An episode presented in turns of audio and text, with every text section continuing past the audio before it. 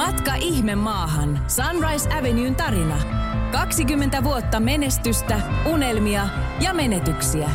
Studiossa Samu Haaber ja Esko Eerikäinen. Matka ihmemaahan Sunrise Avenuen tarina. 20 vuotta musiikkia, keikkailua kolmella eri vuosikymmenellä, monta miljoonaa myytyä albumia, palkintoja, menestystä, mutta myös haasteita, kovaa työtä ja isojen unelmien rakentamista. Sunrise Avenue on yksi kaikkien aikojen kansainvälisesti menestyneimmistä bändeistämme.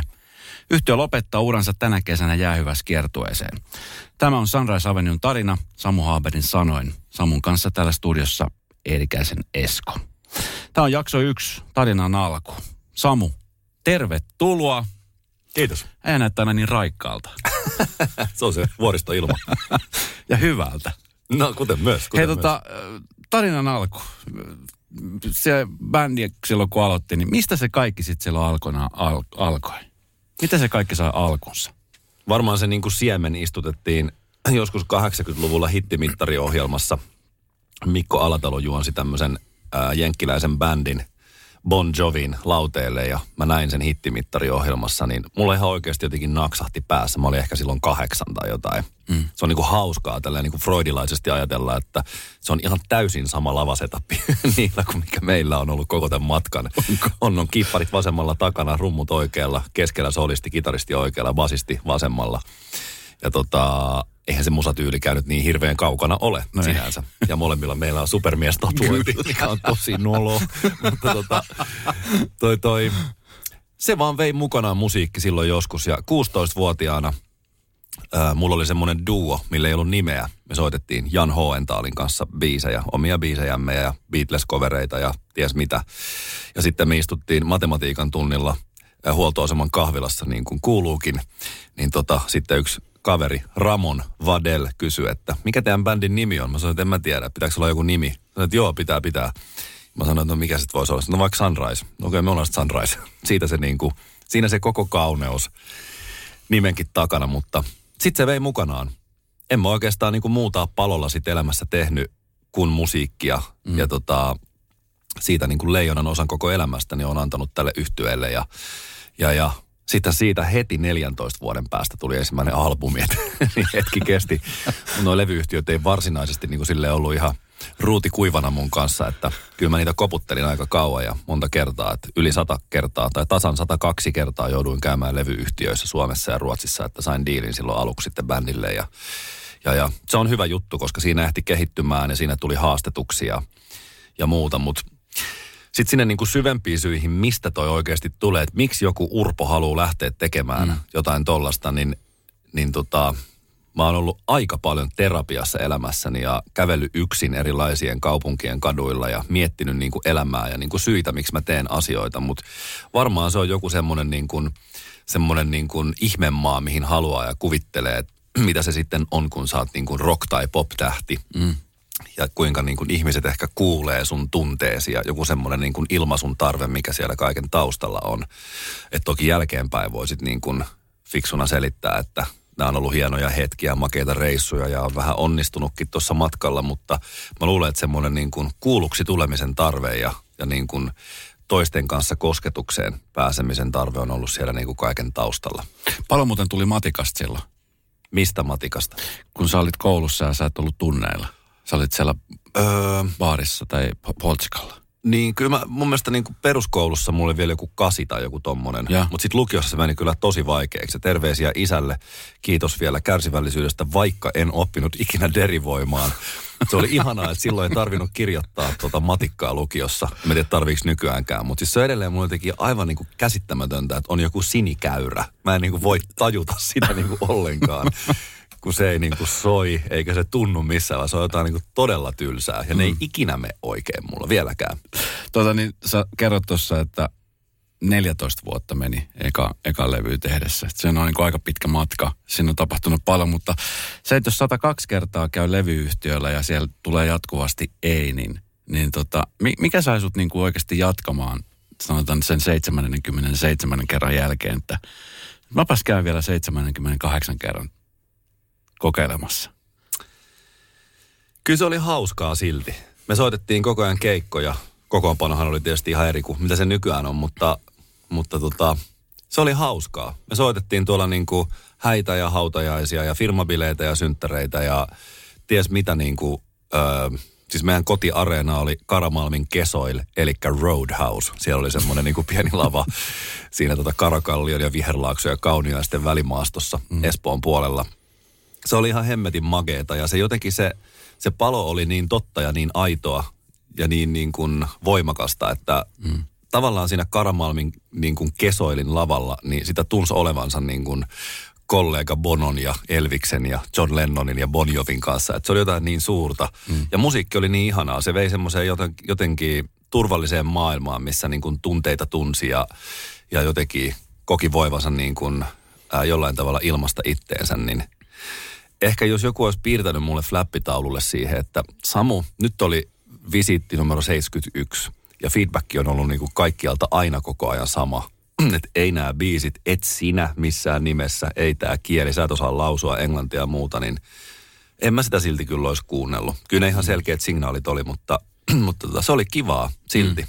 Ja kyllä mä jotenkin haistoin, että joka keikalla niin joku aina taputti ja joku, joku lähti vähän laulaakin mukana, jengi mm. dikkaili ja välillä siellä oli muitakin kuin mun äiti siellä keikalla ja se oli, se oli niinku hauskaa. Mm. Ne oli vitsi, ne oli makeita ne reissut johonkin Olariin tai jonnekin tuohon niin kuin Tuusulassa asti käytiin niin kuin Krapihovilla soittamassa. Siellä oli 16 ihmistä katsomassa. Ne oli ihan sairaan. Me oltiin ihan niin kuin Fiivel matkalla Amerikkaan.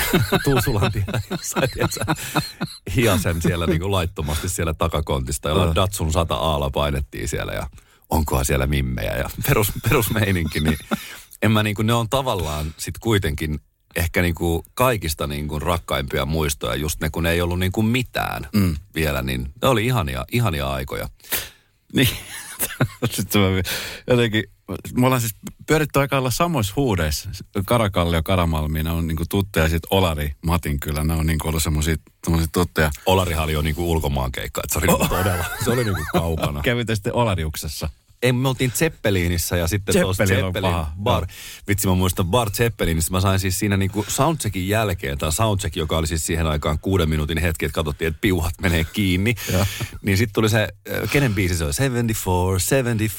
Ja, Connells. Just. Ja. Niin sitten tota, mä sanoin Houhalle silloiselle bändikaverille, että hei vedetään se. Mä olin kuullut sen radiosta monta kertaa ja sitten Houha oli silleen, että okei. Okay mitkä ne soinut on. Ne veneessä menee niin kuin varmaan aamollista. Sitten lähtiin vetää siinä keikalla. Mua hävetti. Mä tajusin ekan soinnun kohdalla, että me ei ole ikinä vedetty tätä biisiä. Mä en edes osannut sitä.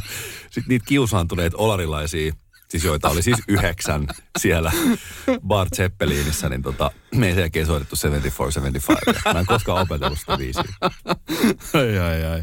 Tota, niin kuin sanoit tuossa alussa, että oli se teidän, teidän ryhmä, millä te aloititte, niin, niin äh, Oletteko ollut tekemisissä nyt niin kuin niiden ihan alkuperäisten tyyppien kanssa, kenen kanssa silloin te niin lähditte tekemään tätä matkaa?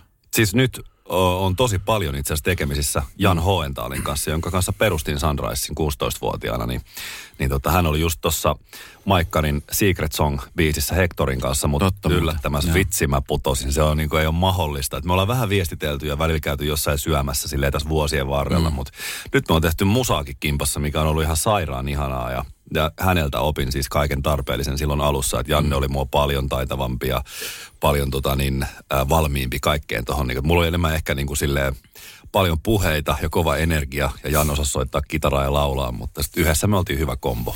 Niin kuin sä sanoit, niin äh, alussahan just Olari tuntuu ulkomaan matkalta ja, ja isolta venyltä, mutta millaisia haaveita niin kuin tulevaisuudesta oli? Kumminkin niin kuin sitä, sä fanitit ja fanitat edelleenkin John Bon Jovia ja Bon Jovia, niin oliko, oliko niin kuin ajatuksessa silloin, että vitsit, joku päivä me tiedät, että se vedetään oikeasti ulkomailla oli. isolle? Oli, ja. selkeästi. Ihan siis, maailma oli tosi erilainen. Vuonna 1992, kun Sunrise perustettiin, niin Ää, siitähän heti 20 vuoden päästä tuli Facebook ja Instagram ja kaikki nämä muut. Ja niin kuin internet keksittiin siis kahdeksan vuotta sen jälkeen tai jotain.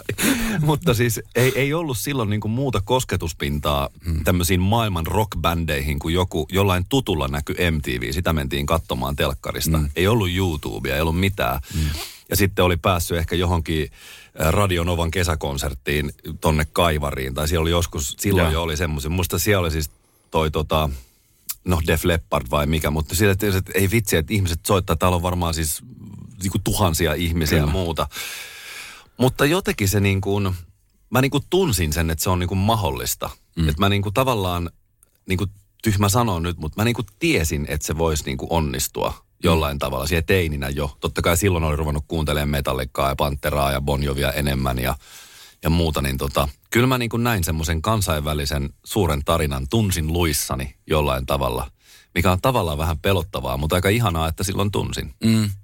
Tota, no alussa bändillä on kaiken näköisiä haasteita teillä oli niin kuin nimenomaan se, että pääsitte levyyhtiölle. Se, oliko se, niin kuin, oliko se niin kuin päällimmäisenä ajatuksessa, että teillä on pakko saada levyyhtiö? Koska sä sanoit just nimenomaan se, että silloin ei ollut mitään YouTubea, ei ollut mitään TikTokia, ei ollut mitään. Että tavallaan niin kuin ainoa keino saada musiikkinsa näkyviin oli levyyhtiön kautta. Mitä jos te et olisi koskaan sanonut mitään diiliä, niin mit, mitä sä ajattelet, miten, miten te olisitte niin kuin siihen aikaan puskanneet eteenpäin? No kyllä se oli vielä vähän silloin nykyään sä pystyt niin kuin melkein iPhoneilla tekemään niin kuin äänitteen ja julkaisemaan se siitä saman tien. Ainakin nyt laptopilla se onnistuu tosi hyvin, että mm. jos sulla on joku mikrofoni ja joku äänikortti, niin, niin tota, tietysti hyviä biisejä näin, mutta kyllä siihen aikaan tartti pääsyn studioihin mm. ja siihen tarvii rahaa ja jonkun, joka osaa operoida sen, sitä studiota ja, ja niin kuin silloin piti painaa niin kuin vinyylejä, kasetteja tai sitten niin kuin CD-levyjä ja muuta. Et se oli semmoinen aikamoinen operaatio verrattuna, kun nykyään sanotaan, että kun biisi on valmis, painetaan nappia, se menee digiputkeen ja sitten se menee Apple Musiciin ja Tidaliin ja Spotifyhin ja muualle. Mm. Niin ei, ei ollut niin kuin mitään käsitystä siitä, että miten tämmöinen operaatio edes niin kuin, tavallaan niin kuin tapahtuu. Että vielä ekaa levyä tehdessä – niin tota sit tuottaja, rakas ystäväni Jukka Baklund sanoi, että mennään Ruotsiin masteroimaan se. Mä sanoin, no sit meidän kyllä Ruotsiin kannattaa mennä. Mä en tiennyt, mitä masterointi tarkoittaa. Se on se viimeistely. Mutta kun Jukka sanoi, että Ruotsissa pitää masteroida, niin mä olin sille, että me mennään muuten Ruotsiin masteroimaan ja operoin, niin me mentiin Ruotsiin masteroimaan. Vaikka mä tajun, miksi helvetissä niitä pitää siellä Ruotsissa masteroida. Mutta Jukka sanoi, että Ruotsissa masteroidaan, niin me siellä sitten tehtiin. Kaksin lähdettiin sinne semmoisen kovalevyn kanssa Tukholmaa. Lennettiin Cutting Room studiolle. Mutta tota, en tiedä mitä olisi käynyt. Kyllä se niin kuin, tietysti olisi voinut päätyä se tarina toisin monestakin syystä, mutta onneksi sitä ei tarvitse miettiä, että mm. tässä kävi nyt näin. Niin Jukka Baklun on tällä hetkellä Jenkeissä asustaa ja edelleenkin tekee musiikkia. Moni ihminen ei itse asiassa tiedä tänäkään päivänä, että mikä on masterointi. Masterointihan on sitten, kun te teette, siihen aikaan kun teitte levyn, niin masterointi on sitten se, jossa niin kuin kaikki viimeistellään, eikö se näin ole? Joo, siitä levystä saadaan niin kuin saman soundinen. Kaikki ne biisit kuitenkin miksauksen jälkeen kuulostaa. Jossain on enemmän bassoa, jossain on enemmän diskanttia. Näin niin kuin mm. ihan alkeesta lähteekseni. Ja sitten tota, ne mietitään ne biisien välit ja sitten se yleissoundi sille, sille albumille. Ja siihen aikaan tehtiin vielä joku lasimasteri, mikä oli tavallaan se master, millä painetaan niitä jotain levyjä jossain tehtaassa, jossain tuolla kaukana mm. ulkomailla. Mutta tota, jo silloin mä en tiennyt, mitä se, mitä se niinku tarkoittaa. Mutta senkin voi nykyään tehdä ihan hyvin tuommoisilla niin kuin – internet tuommoisilla niin applikaatioilla, että mm. niillä saa ihan hyvän kuulosia, silloin ei. Ja se saadaan myös lujalle, saadaan niin kuin kovalle se volyymi, että se kuuluu sitten vaikka radiossa hyvin siellä muiden seassa tai, tai mm. sitten tota, niin, ää, kun soittaa cd Matka ihme maahan. Sunrise Avenue.